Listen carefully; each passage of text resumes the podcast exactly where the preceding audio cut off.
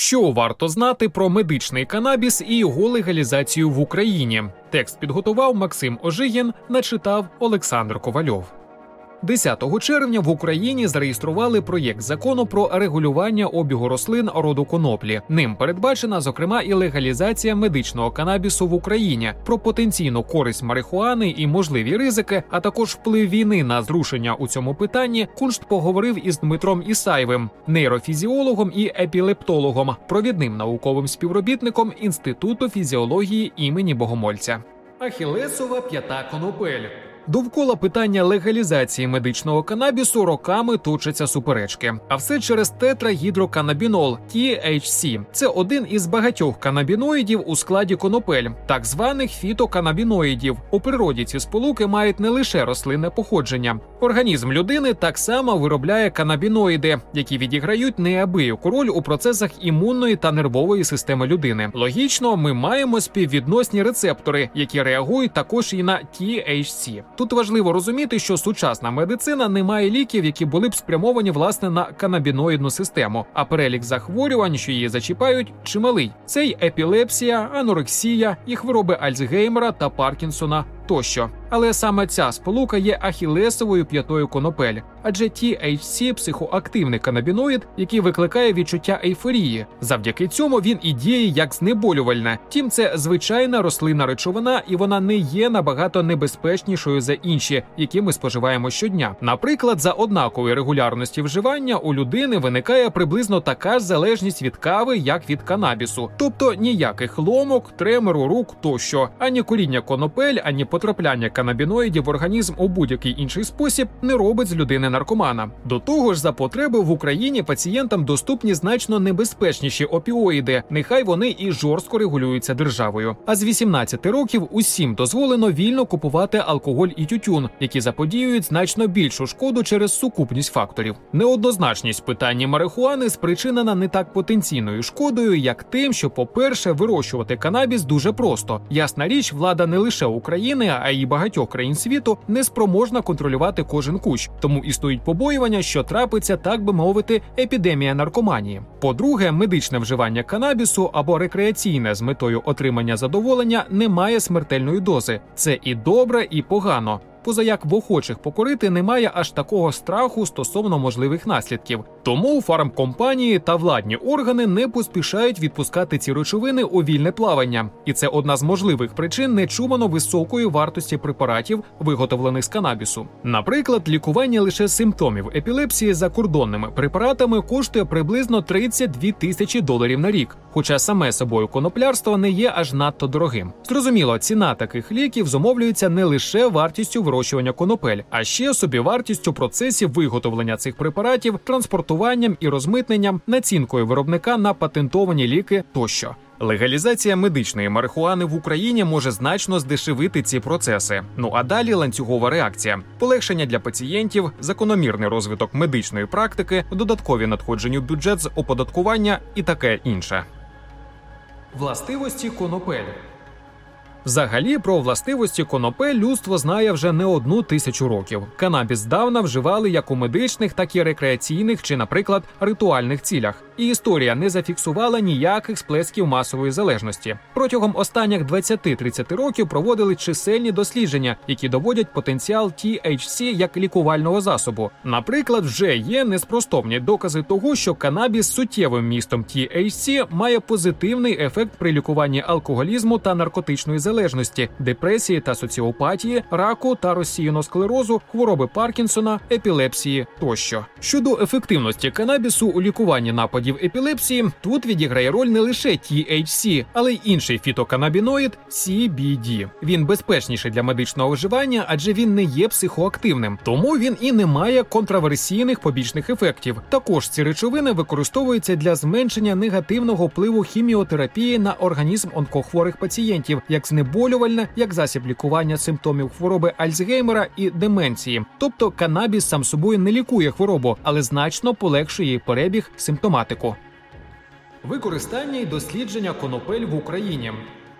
Зараз налічуються тисячі клінічних досліджень дії марихуани, але для науки це все одно дуже мало. Тенденція до легалізації медичного канабісу розв'язує руки не лише лікарям-практикам, але й науковцям. Наприклад, зараз активно досліджується потенційна користь канабіноїдів як засобу прискорення загоєння ран, зокрема для лікування травматичного ушкодження мозку. От тільки мова йде всього про кілька десятиліть. Можна сказати, що це все ще старт входження канабісу у світову медицину, а в українську і поготів. Легалізація медичного канабісу в Україні важлива не лише через те, що це може значно полегшити життя пацієнтам, але через те, що ми на рівні суспільства та держави визнали медичний потенціал цієї рослини. Згодом ми знатимемо про медичні властивості канабісу значно більше. Раніше на наших теренах коноплі навіть не досліджувалися. Формально заборони на таку діяльність ніколи не існувало, але не існувало також і протоколів, які б регламентували культивацію, зберігання тощо. Тобто, згідно з законом про наукову і науково-технічну діяльність, можна досліджувати канабіс, але сам факт наявності рослин вважався порушенням, яке тягнуло б за собою кримінальну відповідальність. Тож, аби досліджувати коноплі, деякі дослідники з України їздять в Об'єднані Арабські Емірати.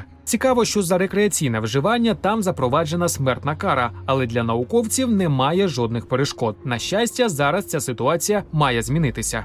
В Україні немає заборони щодо культивації технічних сортів канабісу, які використовуються для виготовлення тканин. І регулювання конопель в Україні відбувається так, що науковці поки мають доступ хіба що до насіння чи волокон цих рослин, в яких нічого немає, навіть якщо вони відібрані з конопель з великим вмістом THC і CBD. А вчених, які досліджують лікувальні властивості канабісу, цікавлять насамперед суцвіття та листя. Заразом технічні сорти канабісу за часів СРСР спеціально селекціонували так, аби містити мінімум речовин, які мають бодай якийсь медичний чи рекреаційний потенціал. Частка THC у цих сортах навіть не становила 0,1%. Це ніщо, звичайна трава. Взагалі, у Радянському Союзі дуже суворо ставились до культивації канабісу. Доходило до комічного. Тодішня міліція охороняла конопляні поля навіть узимку, коли там нічого не росло. Тож як лікарям чи науковцям, так і курцям марихуани ці сорти як собаці п'ята лапа. У тексті законопроєкту не передбачений максимальний припустимий відсоток вмісту THC у медичних коноплях, проте існує стандарт ЄС – 0,2%. Ця цифра визначає не максимальний вміст THC у медичному канабісі, а норму для сортів, які люди можуть виростити просто у себе вдома. В США цей показник становить 0,3%, у Швейцарії – 1%. І все це дуже мала кількість для рекреаційного чи медичного споживання. Ефект мають коноплі із вмістом THC понад 5-7%.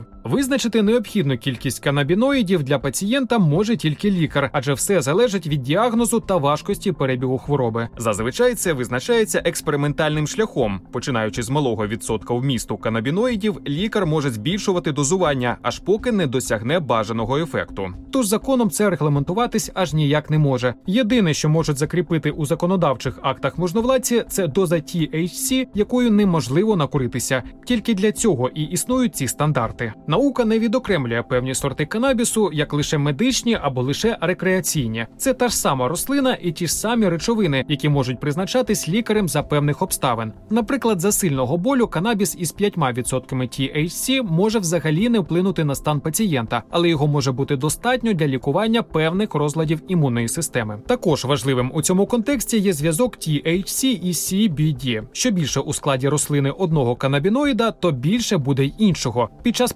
роблення сировини олію CBD можна навіть вилучити зі складу конопель. Але проблема в тому, що для цього потрібно виростити рослину, яка природно матиме психоактивні властивості. Саме тому й існують ці стандарти. Це просто ще один інструмент регулювання обігу наркотичної речовини. Статус CBD в Україні, на жаль, і досі непевний, поза як ця речовина є продуктом екстракту канабісу. Навіть якщо ви екстрагуєте воду з конопель, вона також підпадатиме під заборону, що вже казати про чистий канабіноїд. Але водночас CBD не є наркотичною речовиною. Раніше у нас він був заборонений неформально, і це було результатом звичайнісінького невіглавства на рівні держави. CBD просто не розглядався окремо від марихуани. Проте є безвіз, будь-яка людина може легко перетнути кордон із Польщею і придбати препарати, ліки на основі цієї речовини, які реально допомагають вгамувати симптоми дуже серйозних захворювань. То ще до легалізації конопель в Україні дозволили продавати ліки CBD, а от до їх виготовлення ми ще не прийшли. Це стане можливим, коли новий закон набуде чинності.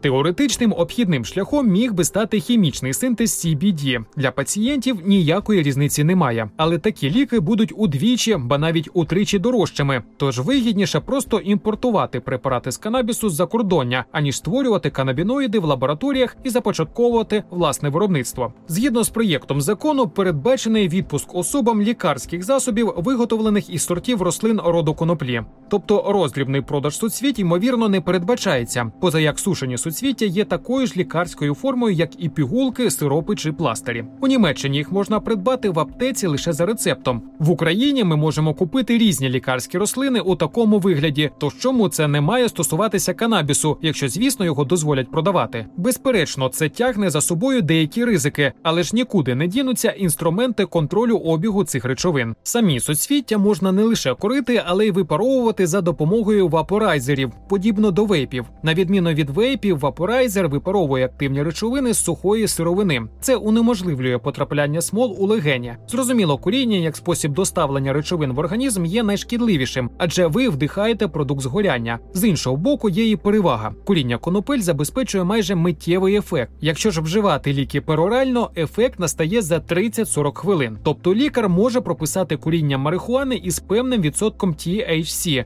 наприклад, тим пацієнтам, хто скаржиться на сильний біль. Взагалі, доставлення речовин в організм – це окрема галузь науки, яка має свої тонкощі. Проте за будь-якого способу вживання лікувальний ефект буде той самий. Побічні ефекти, ризики та протипокази.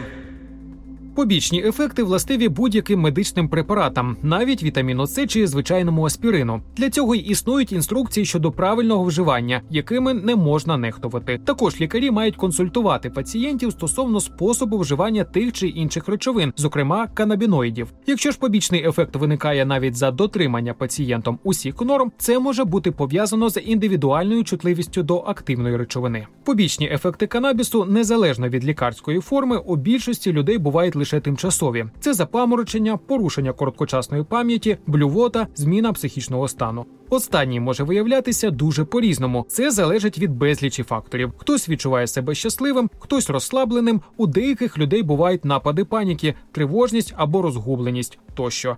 До слова, об це розбиваються усі міфи про будь-який уодноманітнений вплив на сприйняття, як от покращення концентрації під час кермування, як і у випадку з алкоголем під дією канабіноїдів сідати за кермо не можна у жодному разі. Також коноплі стимулюють апетит аж до виникнення відчуття голоду. Цей ефект канабісу використовується для лікування анорексії, важкого психічного захворювання, що часто буває летальним. Зазначимо, що канабіноїди – це єдині речовини, які можуть суттєво допомагати людям, хто страждає на анорексію та інші відхилення харчової поведінки.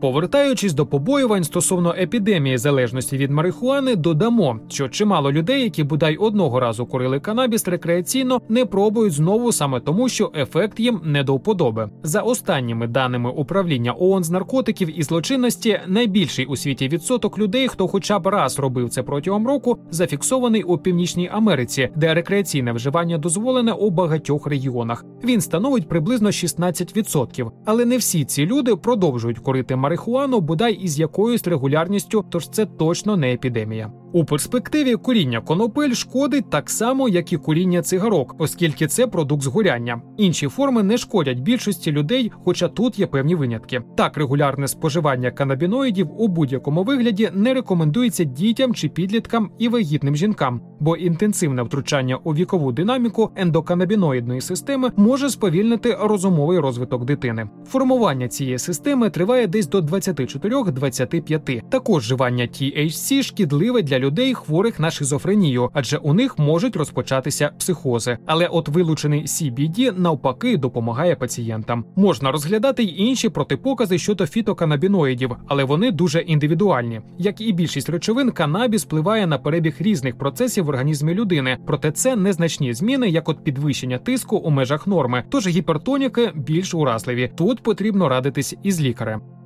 Чи вплинула війна в Україні на зрушення процесу легалізації медичного канабісу?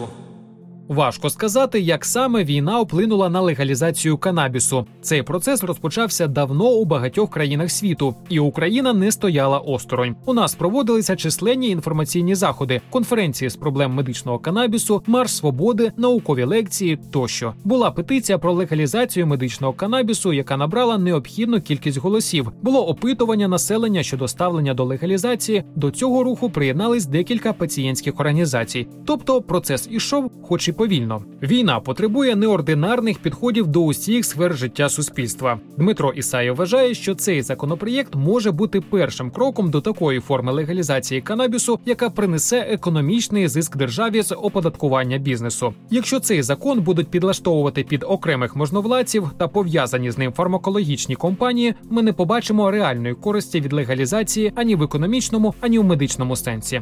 Лібералізація законів та впровадження прозорих економічних схем обігу канабісу без зайвої бюрократії та перешкод може призвести до неабияких економічних і не тільки результатів. Зменшення нелегального неоподаткованого обігу канабісу, покращення якості життя пацієнтів, зменшення кількості судових вироків за обіг канабісу, вивільнення великої кількості працівників правоохоронних органів від переслідування пацієнтів та звичайних споживачів канабісу тощо. Ще до початку Другої світової війни в США діяла заборона на вирощування конопель. Під час війни заборону зняли, ба більше, уряд навіть закликав громадян вирощувати канабіс, поза як зиск із цієї рослини був очевидний, зокрема і для військових. Зараз ми маємо схожу ситуацію. Клінічними дослідженнями підтверджено, що канабіс має суттєвий позитивний ефект на пацієнтів із ПТСР. Також існують праці, які доводять, що препарати з CBD можуть значно прискорити процес зрощення кісток. Досліджується можливість використання канабіноїдів для прискорення загоєння ран і лікування травм мозку. Тож навіть якщо вторгнення військ РФ в Україну і не підштовхнуло до легалізації медичних конопель безпосередньо, ця ініціатива все одно позитивно відіб'ється на лікуванні наших захисників. І це головне. Припустимо, цьогоріч закон про регулювання обігу рослин роду коноплі набуде чинності. Тоді виникає питання, чи готові медична система та фармацевтичний бізнес України до легалізації медичного канабісу. Що стосується фармакології, ніяких ускладнень Дмитро не передбачає, адже процедура обробки конопель мало чим відрізняється від процедур обробки будь-якої іншої рослинної сировини. А от з медичною системою можуть виникнути труднощі, адже канабіноїди не занесені у медичні протоколи. Пересічний лікар не знає, що можна лікувати канабісом і як саме його слід застосовувати. Наразі цього не навчають в університетах, ці методології не розробляються МОЗом. Саме тому на часі навіть не так реформування навчальної програми для студентів, оскільки саме навчання є доволі тривалим процесом, як розробка програм курсів для досвідчених медиків зможе швидко опанувати ці рецептури.